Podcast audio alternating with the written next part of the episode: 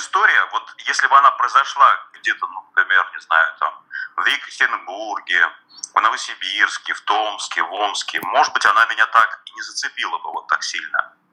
Но, собственно, вот тот дом э, проклятый, это практически где-то четыре остановки на маршрутке от меня. Вот от места, где я сейчас сижу, это вот моя квартира, в которой я прожил 56 лет. Вот я просто представил, что вот это же сколько она лежала, 13 лет, что я в это время делал, да, я что-то там в тусовке был, песни писал, рокером был каким-то крутым, потом в журналистику подался, сколько всего в моей жизни прошло, сколько прошло за это время событий в жизни России, в жизни мира. А вот этот вот человек, пожилая женщина, 68-летняя, mm-hmm. она в это время лежала буквально вот, э, ну не в соседней комнате, но такое ощущение, что в соседней комнате, за стеной, вот у меня такое ощущение. Всем привет, это подкаст «Медуза. Текст недели», подкаст, в котором мы обсуждаем самые интересные, запоминающиеся и значимые тексты, которые у нас выходят. Меня зовут Константин Бенюмов. Сегодняшний разговор будет об истории, которую написала для нас э, спецкор Ира Кравцова, текст, который называется «Женщина с зеленым аккордеоном». Это история учительницы музыки из Брянска, которая была одиноким человеком всю жизнь, несмотря на то, что работала в школе, и у нее были коллеги, ученики, Старость она встретила в полном одиночестве и умерла в 95 году в своей квартире в городе Щекино в Тульской области. А узнали о том, что она умерла 13 лет спустя, в 2008 при, в общем, довольно случайных обстоятельствах. Это одна из тех историй, которую я очень рекомендую всем прочесть, просто потому что это прям сильная работа, не только журналистская, но и, на мой взгляд, вполне литературная. Там рассказывается не только о Валентине Абрамовой, но и о других людях, которые умирают в одиночестве, о том, почему это происходит. И, в общем, этот текст, он про вот такое, да, про людское отношение к одиночеству, про людское отношение к странностям человеческим. Он говорит, на мой взгляд, очень много. А сегодня мы побеседуем с Ирой Кравцовой о том, что ей, собственно, удалось узнать о Валентине Абрамовой, о ее жизни, о ее характере, и послушаем некоторые записи, собранные Ирой в ходе работы над текстом.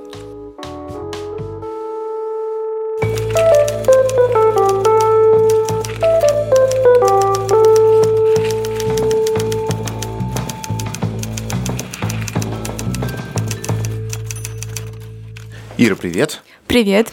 Расскажи, пожалуйста, как ты вообще узнала о Валентине Абрамовой, как тебе пришло в голову заняться ее историей? А, я заинтересовалась вообще в целом этой темой, то есть одиноких пожилых людей, которые в одиночестве умирают в своих квартирах и долгое время остаются незамеченными, и стала мониторить, искать какие-то подобные случаи. И меня удивил очень сильный случай, произошедший еще в 2008 году в Тульской области, в городе Щекино, когда там обнаружили женщину, которая пролежала в своей квартире 13 лет, незамеченной, мертвой. И я стала смотреть, что об этом писали. Писали на самом деле много, но все это не раскрывало того, что это был за человек. В основном акцент был на том, уже как ее нашли, в каком она была виде. Угу. И я нашла в какой-то момент информацию о том, что тульский режиссер Валерий Отставных где-то 6 лет назад приступил к съемкам документального фильма об этой женщине и связалась с ним и какие-то более уже глубокие подробности узнала от него.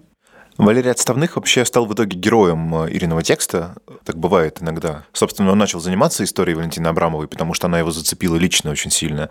И в итоге его собственная история не хочется говорить перекликается, да, он еще не пожилой и вполне живой человек, да, но она очень оттеняет, конечно, историю, о которой Ирин текст. Скажи, а что он тебе рассказал? Ему удалось что-то выяснить про ее биографию, что-то узнать, где она работала? Да, он к тому времени уже очень долго занимался поиском информации об этой женщине, и вот он, в частности, выяснил, что она работала в музыкальной школе всю жизнь, пообщался... В Брянске, да? В Брянске, да, пообщался с некоторыми ее соседями, которые практически ничего о ней не рассказали, потому что она с ними не общалась, и они тоже не проявляли инициативы.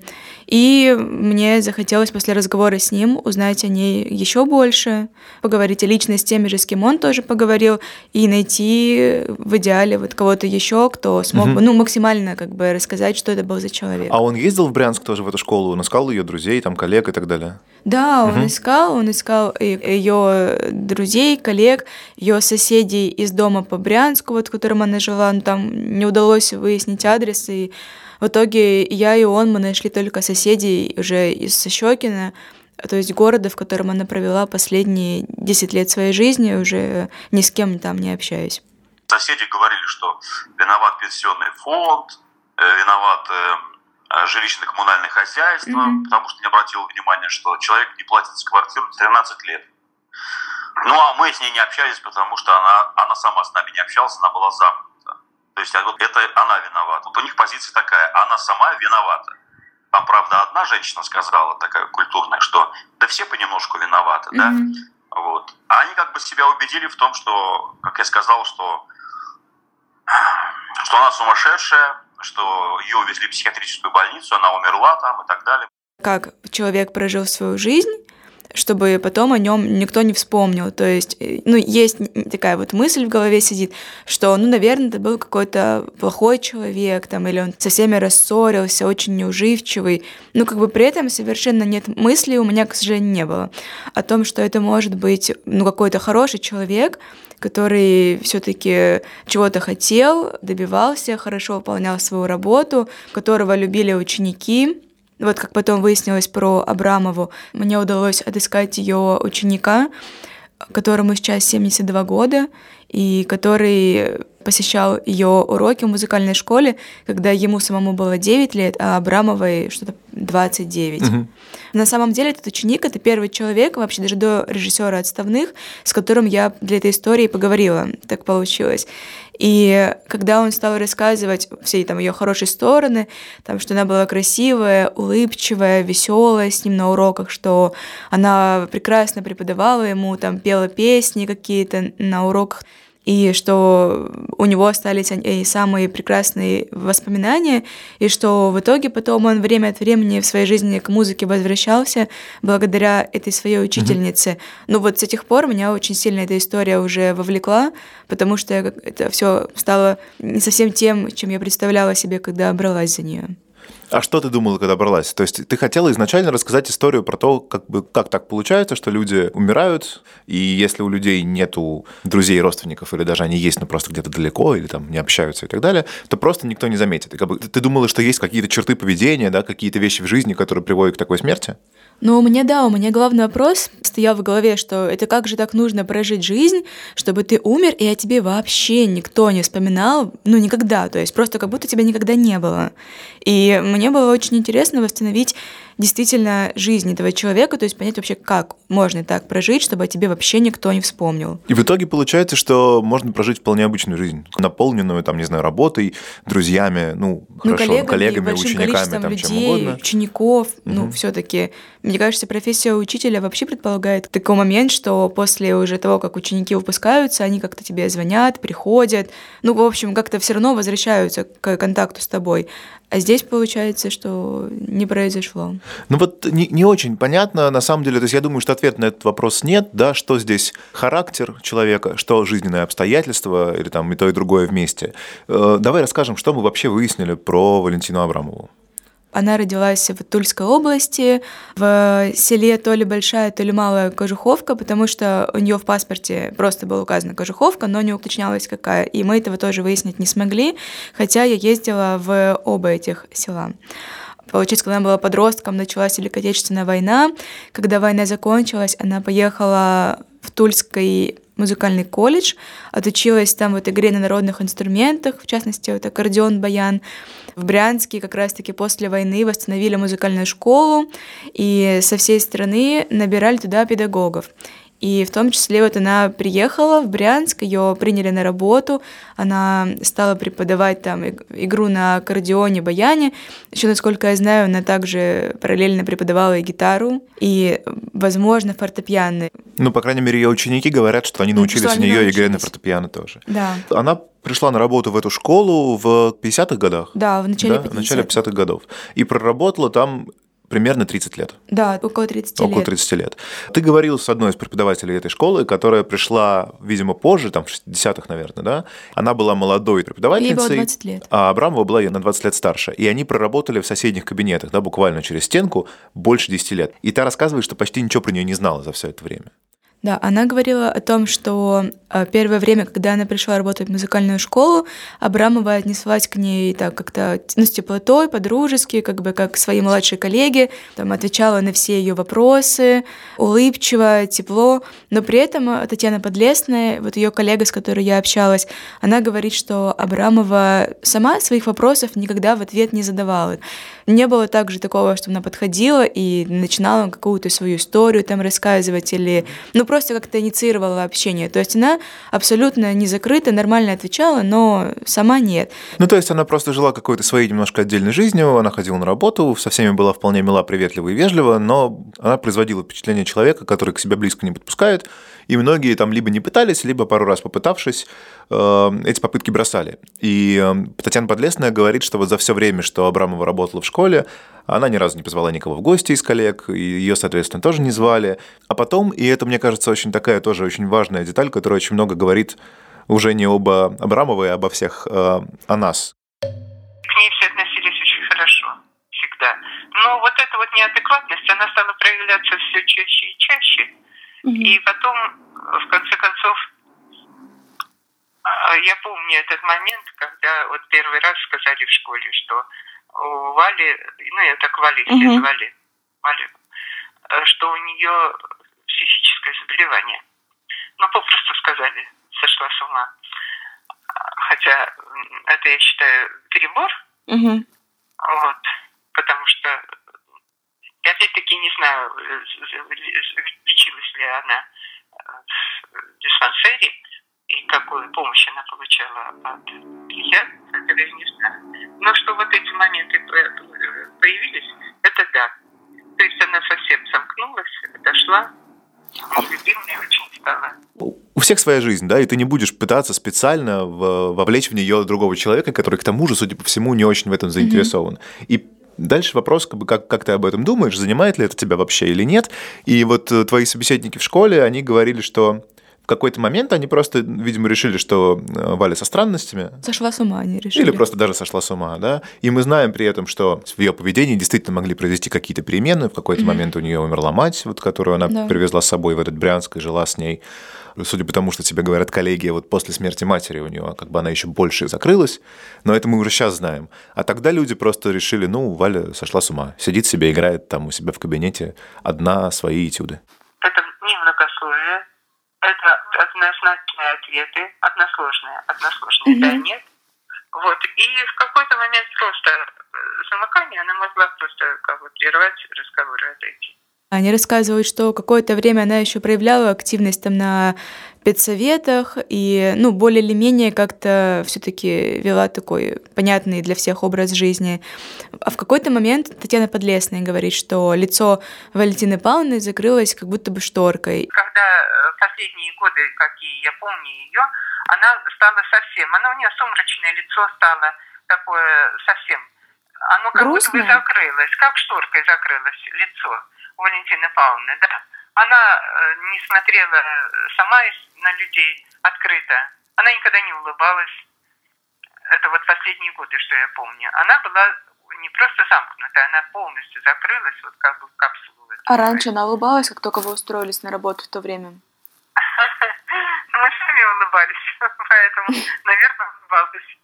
Наверное, улыбалась. Она могла идти там гулять в сквер одной, и им это казалось чем-то странным.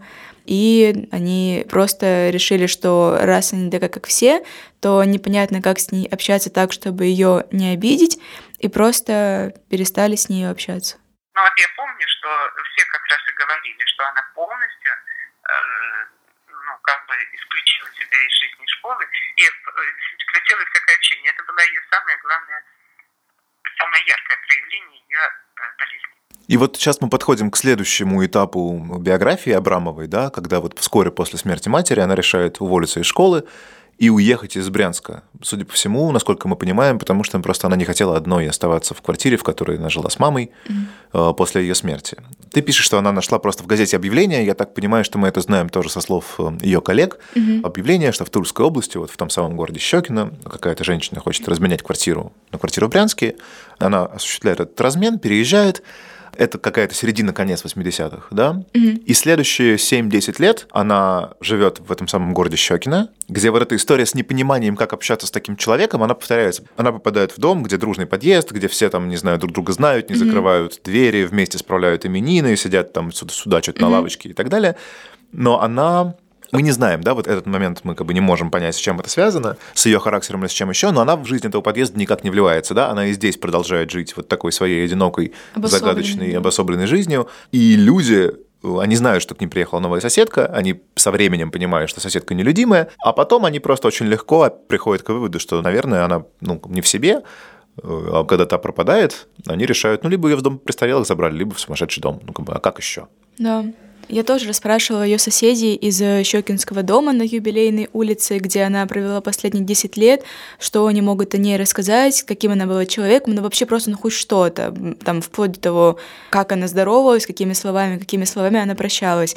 Вот, и они тоже говорят, что она первая не здоровалась, в ответ, да, здоровалась, ну, никому не хотелось проявить инициативу, вот новая жилица въехала, мол, почему мы должны первые как-то с ней находить контакт. А так вот единственное, что они про нее смогли рассказать, сказать, это то, что часто из ее квартиры было слышно, как э, играют на аккордеоне вальсы, танго, какие-то вот такие классические произведения.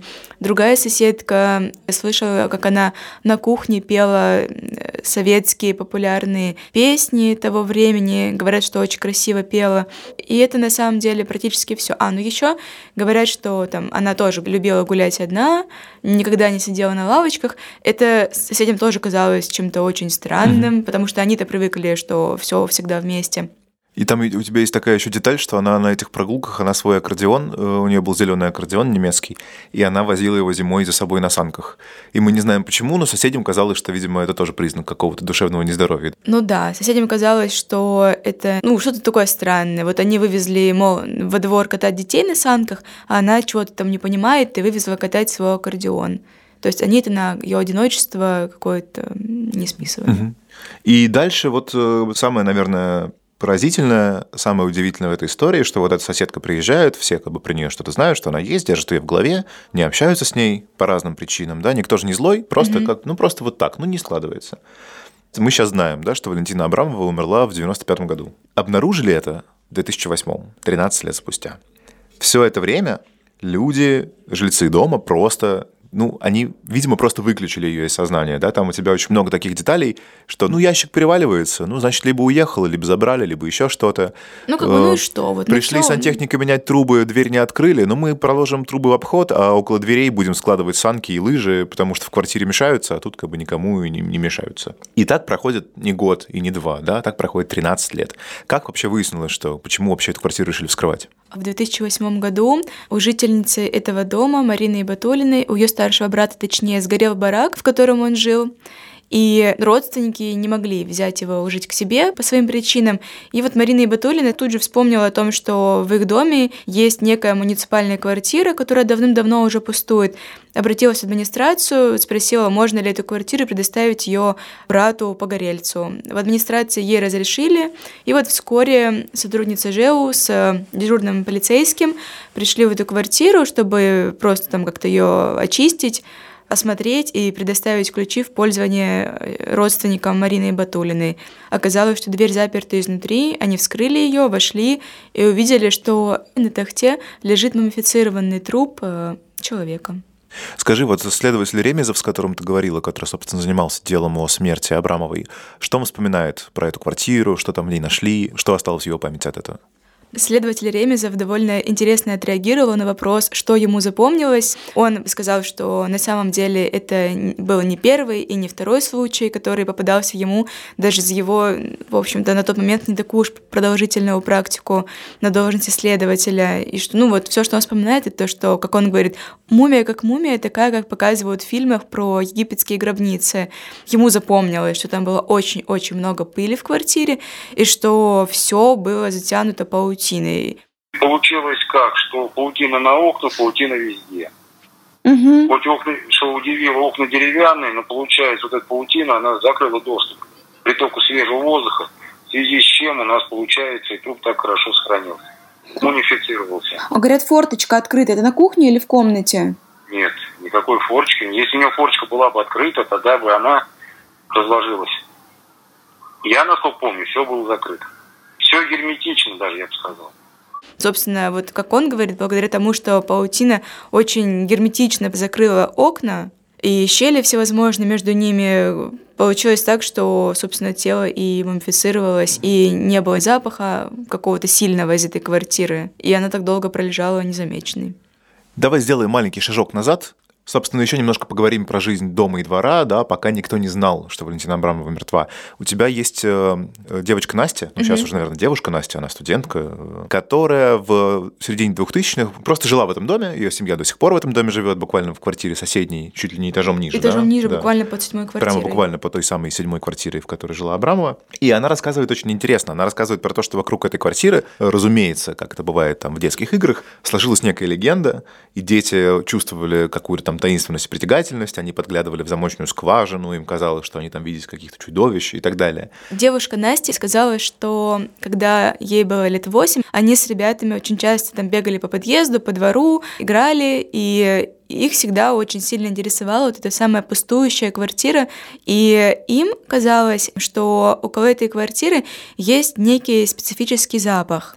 Он как-то их пугал, они заглядывали в скважину замочную этой квартиры, тоже им казалось, что вот там кто-то, какое-то чудовище живет. Сейчас, кстати, Настя не может объяснить подробнее, что именно казалось им чудовищем на тот момент, но вот тем не менее, когда дети рассказывали родителям о том, что там кто-то живет, и что около квартиры какой-то есть запах. Родители просто велели им больше около этой квартиры не играть, и вообще там держаться подальше. Но сами родители говорят, что мама этой Насти, например, что никакого запаха ни она, ни другие взрослые в то время не чувствовали, и она даже не очень до сих пор верит в то, что дети могли его почувствовать и заметить. Угу, угу.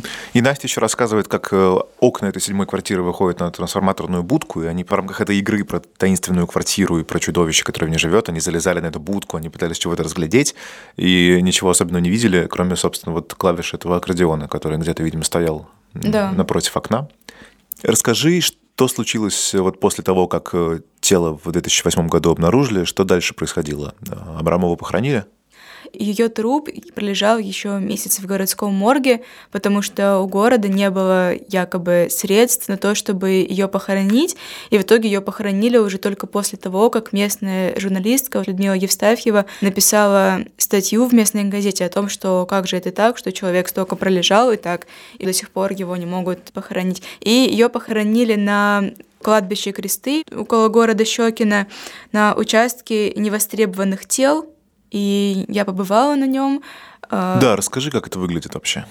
В конце обычного кладбища есть некий такой участок, на котором торчит табличка ржавая, на которой чем-то там нацарапано, видимо, 10 это номер участка, и там все поросло очень высокой травой, какими-то колючками, и то, что под этой травой находятся могилы, понять довольно непросто, потому что это вообще либо едва различимые холмы какие-то, либо это вообще ямы, и, ну, где-то стоит крест без фотографии умершего, без дат, ну, без ничего. Видимо, ну, кто-то потом вспомнил о своем родственнике хоть как-то помянул его. Где-то просто в какие-то маленькие холмы воткнутые таблички какие-то железные, там написано «неизвестный мужчина», «неизвестная женщина», Охранники пояснили мне на кладбище, что это для того, чтобы, возможно, кто-то из родственников хоть когда-то вспомнит про вот этого умершего человека там или узнает о нем, и эти таблички как-то помогут примерно понять по времени, по дате, что это их родственник. Не могила, как в нашем представлении, как холмики, угу. почему-то э, от дождя и от снега грунт уходит вниз, и э, яма – это и есть могила. Вот угу. где яма, там могила, значит, существует. И вот мы вот эти шесть или восемь ям нашли последних. Дальше пусты, все, участок заканчивается. И мы поняли, что вот эти шесть или восемь там сколько-то ям, вот это и есть могилы невостребованные, в одной из которых э, была захоронена мумифицированная Валентина Павловна. Могилы там найти было невозможно, но я знала, что в 2013 году режиссер Валерий Отставных вот в рамках съемок своего фильма установил в примерном месте крест Валентине Абрамовой. Я по этому участку, в общем, ходила, искала, ничего не находилось. В итоге уже на обратном пути увидела, что в яме, окруженной пластиковыми бутылками, каким-то таким мелким мусором, лежит крест э, Валентины Павловны Абрамовой с датой ее рождения, примерной датой ее смерти этот крест окружен двумя небольшими такими свалками из там пожухлой травы, которые убирают из других могил, там какие-то бутылки тоже. Ну и вот. Скажи, пожалуйста, а вот сам Валерий Отставных, э, как он объясняет, почему он заинтересовался этой историей, что его задело в истории Валентины Абрамовой? Ну вот Валерий Отставных как раз-таки в своем фильме, и, как он мне рассказывал, искал ответ на вопрос, кто виноват в том, что так вышло, что эта женщина пролежала мертвой в своей квартире 13 лет. Он общался с социальными службами, там, с ЖЭУ, с участковыми, там, с МВД, с пенсионным фондом, то есть о том, вот как вот они не уследили. И как он говорил мне, они перекладывали ответственность там, с одного на другого. Соседи тоже, к его сожалению, не признали своей вины толком. Там, ну, кто-то сказал, что, возможно, и мы тоже отчасти виноваты. Но в конце концов отставных говорит, что на самом деле это просто его собственный страх, что он тоже, в общем-то, как и Абрамова, сейчас одинокий человек, и он на самом деле не хочет и в какой-то степени даже боится умереть вот буквально так же, как и она, потому что всю жизнь Валерий прожил с родителями, он не был женат, у него нет детей, и не так давно у него умерли родители, умер брат, и теперь он живет один в этой э, родительской квартире. Я просто не хочу так умереть. Э, то есть я, мне все равно, конечно, будет, когда я умру. Но я не хочу вот так 12 лет лежать один. Родственники умерли, родители умерли, я не женат. Всего разных причин. Вот. Кошка меня не похоронит, сама помрет без меня, если есть не давать. Вот, поэтому я, во-первых, я перестал оставлять ключи в двери с внутренней стороны. Я их вытаскиваю, потому что вторая связка есть у соседки, угу. и у друга из другого городка, ну, он рядом может подъехать в любой момент. Я ему говорю, Юр, ты мне хотя бы раз в неделю, там, раз в две недели звони мне, угу. узнавай, жив я или нет. Понимаешь, я не хочу, как бабушка, как Валентин Павловна Абрамова, 13 лет лежать. Вот, это самое. У тебя ключи есть, и у соседки есть. Я бы хотел закончить наш разговор э, все-таки не на этой ноте, а на чуть-чуть капельку более оптимистичной, и вернуться к Владимиру Васильеву, это тот самый ученик э, Валентины Абрамовой, которому сейчас за 70, и который пронес вот какую-то любовь к музыке через всю жизнь, и он благодарит, он считает, что эта вот любовь к музыке, она, собственно, ровно Абрамовой ему была привита, и после разговора с тобой, да, он еще долго очень расспрашивал, от чего, при каких обстоятельствах она умерла, Потом, уже когда вы с ним закончили разговаривать, он прислал тебе запись. Да, расскажи, что это за запись, и мы ее потом поставим в конце подкаста. Владимир Васильев о том, что его учительница умерла, узнал на самом деле от меня, когда я ему написала. И после того, как я расспросила его о том, каким она была человеком, он потом еще очень долго расспрашивал, там, почему она из этой музыкальной школы в итоге уволилась, там, что у нее не срослось с коллегами, там, а как она умерла, был очень шокирован тем, как она потом долго не могла упокоиться. И э, в конце этого разговора, после того, как мы уже поговорили, вечером он прислал мне аудиозапись, где он поет песню «Белый лебедь на пруду» со словами, что вот все, что могу для любимой учительницы.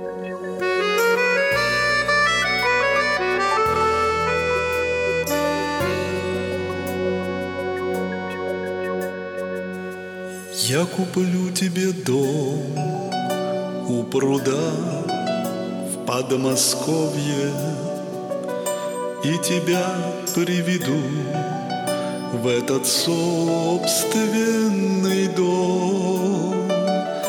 Заведу голубей и с тобой, и с любовью Мы посадим сирень под окном. Заведу голубей И с тобой, и с любовью. Мы посадим сирень под окном